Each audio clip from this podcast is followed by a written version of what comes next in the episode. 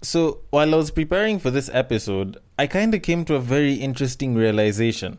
R&B artists from like back in the 2000s were some of the biggest hypocrites ever. Those guys are the musical equivalent of the pastors that we have that usually asks for tithe and offering and never really gives shit. They just say that they're praying for blessings upon you or some shit. Or the ones that'll promise you a free trip to heaven or some shit. Cause them niggas used to lie a lot. And I know this sounds like it's just coming out and it's only for the clout. But think about it like this. R&B artists have produced some of the biggest simps ever. But when you look at the reality of the matter, some of these guys, actually a good number of them, were very good at hoeing around and pulling off some weird shit. Like, look at R. Kelly and his taking up his situation and him liking younger girls. Uh, look at guys like Trey Songz who are pretty much picking up in R. Kelly's footsteps from some of the reports that have been coming out. You look at guys like Usher who were banging all sorts of different people and then giving them herpes. Like, you look at some of these things and it does kind of make you question whether the music and the person were the same thing. Because how does a mind that comes up with such good words, something that can make a woman's heart melt, something that can make like 80% of dudes in my generation who are Sims turn into Sims, and yet they can't be used to get the typical girl and have some typical vanilla shebang bang. It's weird. It is very, very weird.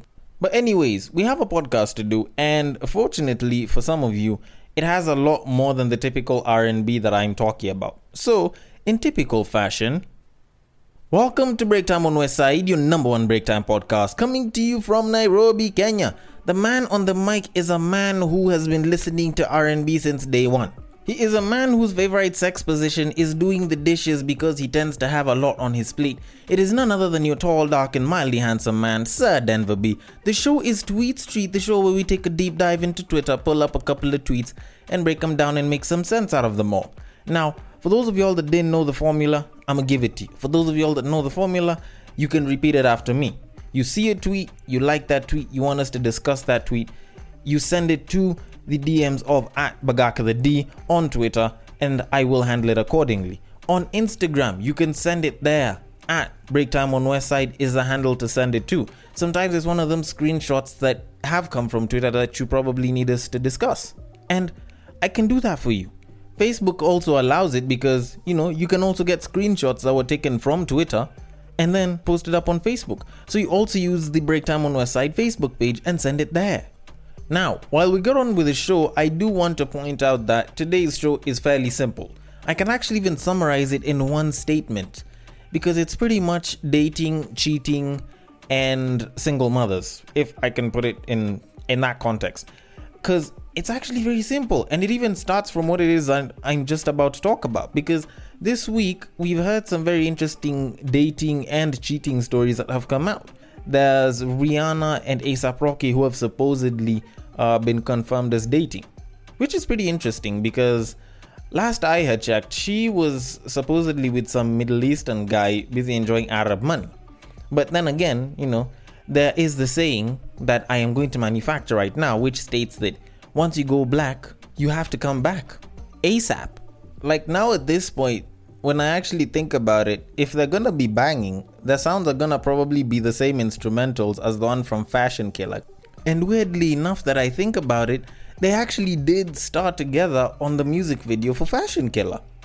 All of these coincidences are very, very interesting. It's weirdly mad. Although, that aside, I do need to move on to another dating story. So, for those of y'all that might not have heard this, uh, apparently Burna Boy has been doing the most African thing for the past two years, which is being polygamous.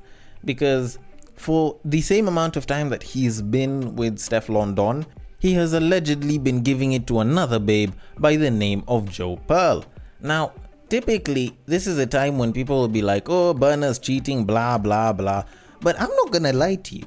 After taking a look at Joe Pearl's pictures on Instagram, I am actually tempted to wonder if Joe Pearl was the side chick or not, because Shorty got booty for eons. Like, Shorty's a fashion model and everything, but she has got booty. Like, with a capital B. I don't even know how to put that properly. like she has a mad, mad yansh, as the people from West Africa would probably say. So at this point, I don't know if there's even a place where you can call one of them a side chick, because at this rate, I'd be tempted to wonder if Stefflon Don is Africa's most famous side chick. Because when you look at it, apparently they've been together for two years with Burna, and Joe Pearl supposedly has also been with Burna for about two years. And I'm starting to wonder what if they're both side chicks, and one's on the left, one's on the right, and they know about it? Wouldn't that be interesting? Because even though one of them was to come out and claim that, oh, Burna, why are you cheating on me? Why'd you cheat on me? All of a sudden, all he has to do is say, I was following the Bible. Because the Bible says your left side is not supposed to know what your right side is doing, and vice versa. Like, I know I've paraphrased that, but I think this is one of those few times when you can actually make it seem like it was actually a good thing. Because Stefflon Don is an incredibly beautiful lady. She seems like a pretty nice person, at least, you know, from like pictures and shit. Uh, up until you listen to like 16 shots, then she sounds like she's gonna kill your whole family. Then you look at Joe Pearl and you're like, damn, like that booty, like that booty can have you like building a house for it. Like, no word of a lie. Like, it's a beautiful booty. But uh, that being said, I do wish him all the best. If he is becoming Africa's version of Future, I do wish him all the best on that as well. Because we do kind of have to move on with the tweets. So, on to the first tweet. Women usually talk about how older dudes are the wave, but just know that broke dudes who are older are not in that category. This is actually kind of true because for some reason when whenever you find women busy talking about dating older guys and being with older guys they don't usually go for older guys who are quote unquote broke they usually go for the guys that have the money the guys that don't necessarily have to be the sugar daddies but just make a lot more money and to some degree you could call it hypergamy people will call it hypergamy and you know defend all of that but this is one of those points where you're like, even though the shorty said that it's hypergamous and she has to go for an older guy, hypergamy does not relate to age. It only relates to financial status. And a lot of people like to think that just because you're an older man, you can get younger women. And yes, you know, the whole allure of your higher maturity because of age and everything can seem good for some people. Hell, maybe even you having a deeper voice can seem better for ladies. But you'll rarely ever hear of a babe going for a broke guy who's a lot older than her unless it's like, I don't know, a one night stand. Or maybe, maybe she has daddy issues. Now, that being said, do I think it's okay? Not really. I think you know go and date within your age range. But you know there's there's women that like to talk about how they're more mature than people who are three four years even older than them. So by all means they can go if they get their hearts broken the same exact way by someone who's even older. They will cry the premium tears the same exact way as the rest of us. But anyways, let me move it on to the next tweet. Notice how porn increases, so does the number of simps and incels. That's not an accident, it's by design. Resist that filth, fellas. Well, no, I actually don't entirely agree with this. Not just because of the whole bit of the Simps, because I have a bigger problem with that, but ideally the whole statement in and of itself is nullified by a bunch of things. Yes, you could say that incels have increased, and you could blame that on porn, because for those of you all that don't know what incels are, it's short for involuntary celibate, and those are just women hating men. It's pretty much the male equivalent of the women that usually say, you know what, men are trash, men are the problem, the world would be so much better without men. That's pretty much the easiest way to define an incel. And for a lot of them, yes, you could say that porn has kind of influenced their choice to become incels because it's like they got rejected by a bunch of women. They can get their satisfaction from porn and sex toys, so they don't really see the need for women. And that one could make sense. Like, that one makes a lot of sense. Although I wouldn't call it an increase of porn, I'd probably call it an accessibility because you wouldn't really know if porn's increased. Because it's not like Pornhub usually gives the statistics and says that we've had a million more uploads this year than last year. That's not how they do it. So you can't really say that porn has increased or decreased because porn in and of itself occupies a certain fraction of the internet. so you can't really track it all that much. Plus, you think about it, porn is media like any other. So you'll find that there's people who just repost clips of it, there's people that'll post up the same porn from, you know, as recently as 2018, 2017, 2014, even going all the way as far back as the 1950s, 60s, 70s, and 80s. There's people that are almost always reposting porn. So you can't really say that porn's really increased. And it's not like you watched all the porn for you to come to a necessary conclusion, because just Pornhub, much as it's probably the most known site, has about 150 years worth of watch time of porn. And I don't think you have 150 years of watch time of porn for you to actually catch up with that. That's actually, I think, as per last year's statistics, could be even higher. So you can't really say that porn's increased or decreased. You could just say that it's become more accessible. Then you look at the simps, it's it's not a matter of porn, you know, like I said earlier on, it's probably as a result of R&B and probably rom-coms because both of those factors have made it look like you know if you're a nice guy if you treat a woman a certain kind of way then she will choose to be with you. The whole thing of, oh, you know, nice guys finish last, and then some shit happens, and then you intercept that whole thing. You know, you come through, you try and be that good guy, and you stay true to yourself, and then eventually the babe's gonna want to be with you.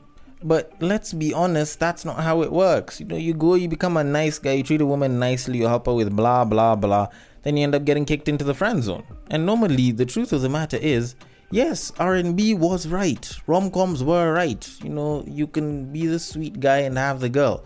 The only thing is you do that after you're in the relationship.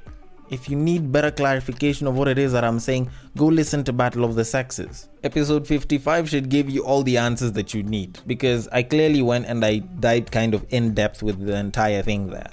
Uh, so, yes, the whole porn thing, it can only increase the number of incels because it's more accessible and people are starting to see less need for other people because they've been rejected.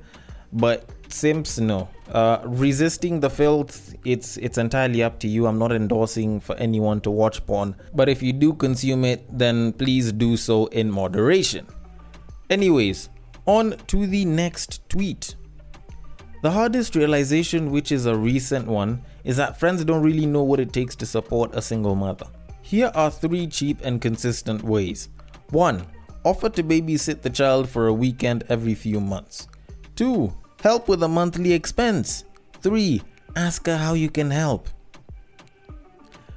Well, this kind of caused a bit of a backlash on Twitter. Actually, this this was kind of the premise for a bit of a debate that occurred on Twitter this week about single mothers and blah blah blah supporting and ah single mother is a choice, it's not a choice, blah blah. And the truth of the matter is this feels incredibly entitled. If this was something that was said to someone and you're told, you know, if you want to help your friend who's a single mother, then it would have made sense. But the way this tweet was typed, it just felt very entitled because it's not like we helped you make the baby. Like, just say, it's not like it was our duty to do that. Hell, some of these niggas that you expect to help you were thrown into the friend zone by you. So you're expecting them to come in and do the same shit that the baby daddy was supposed to have done, but you clearly didn't let them get the benefits that the baby daddy got when he put the nut in. Like I find it a bit hard to come in and help cuz like at what point did helping with a monthly expense become something that a friend should be doing for you? Like I get it, some people's friends are millionaires and they make a crap ton of money and all, but don't expect a friend to do that for you. Like, if this was an expectation from friends, then I'm sorry, you can't do that. Hell, if anything, this is your choice, so you kinda have to live with the consequences. Yes, being a single mother isn't necessarily a choice. The single part isn't a choice. Sometimes, you know, stuff can happen between both parents and they split. But being a mother, that was your choice. The pregnancy came and you could have had an abortion. Like, I'm not about to argue about the whole pro life, pro choice thing you had it within you to get an abortion. Like it was entirely within your choice. And if anything, some people even had the choice to tell the guy to wear a condom or not to nut inside. But you were like, you know what? Come in me. Uh, some mothers did choose to get those kids expecting that it would come with a certain care package, and it didn't. And yes, maybe I'm being a little bit harsh to single mothers, but I have to be blunt and truthful about it. Just about all of y'all made the choice to get the kid. So if there's issues, then you have to accept that those issues are supposed to be between you and the other person that happened to have made the kid. Of course, there are some issues that will be beyond the both of you, and of course, family and friends should help, but we're not expected to because, well, not to belabor a point, but we weren't in the bedroom with you. So, you know, it's it's entirely up to you.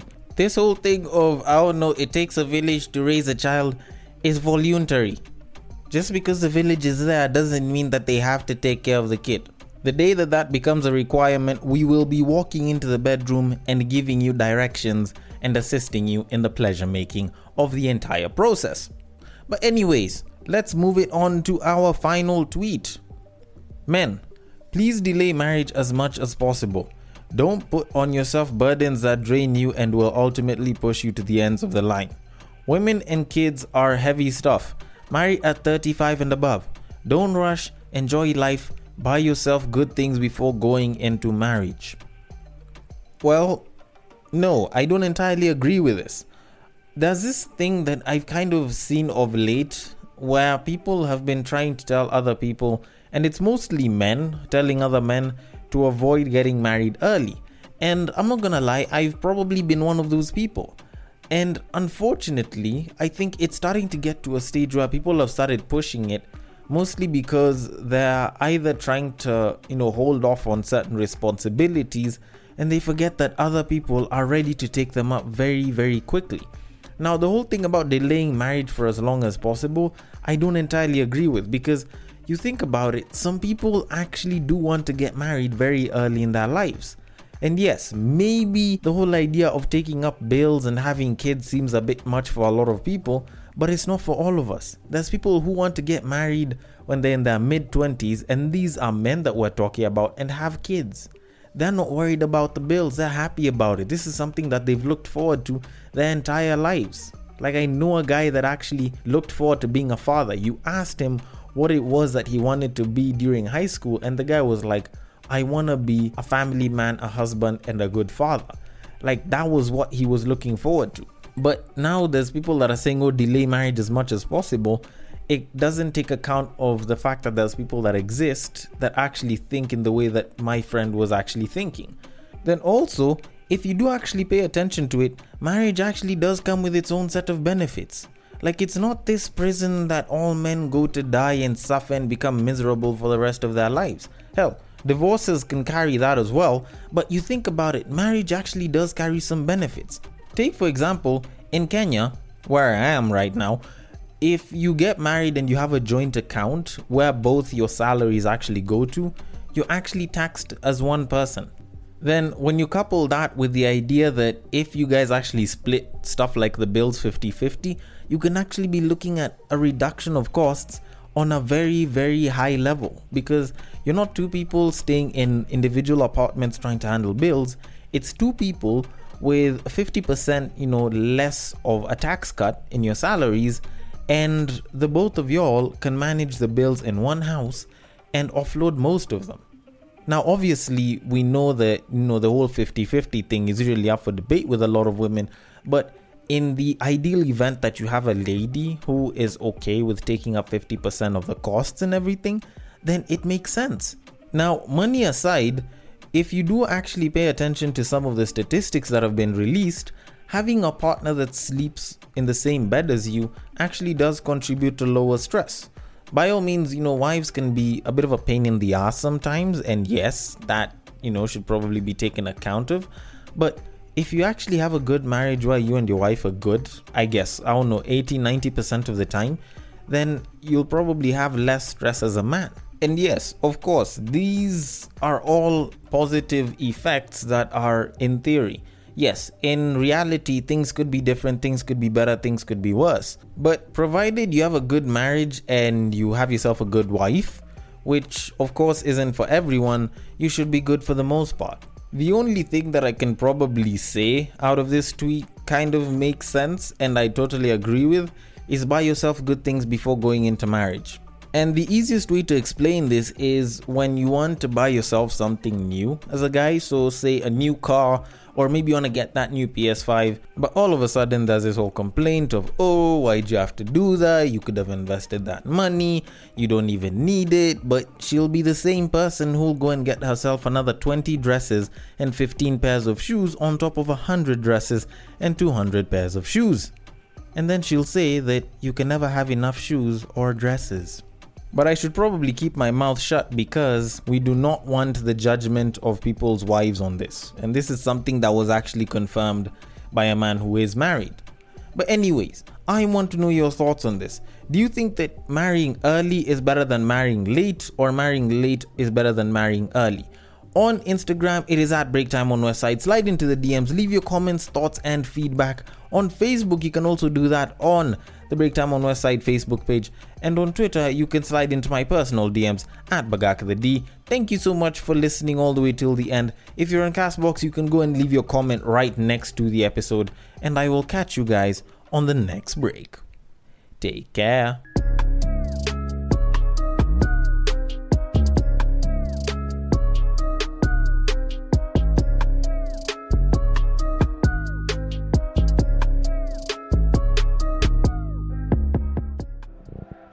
Hold up. You guys haven't heard of El Mashati?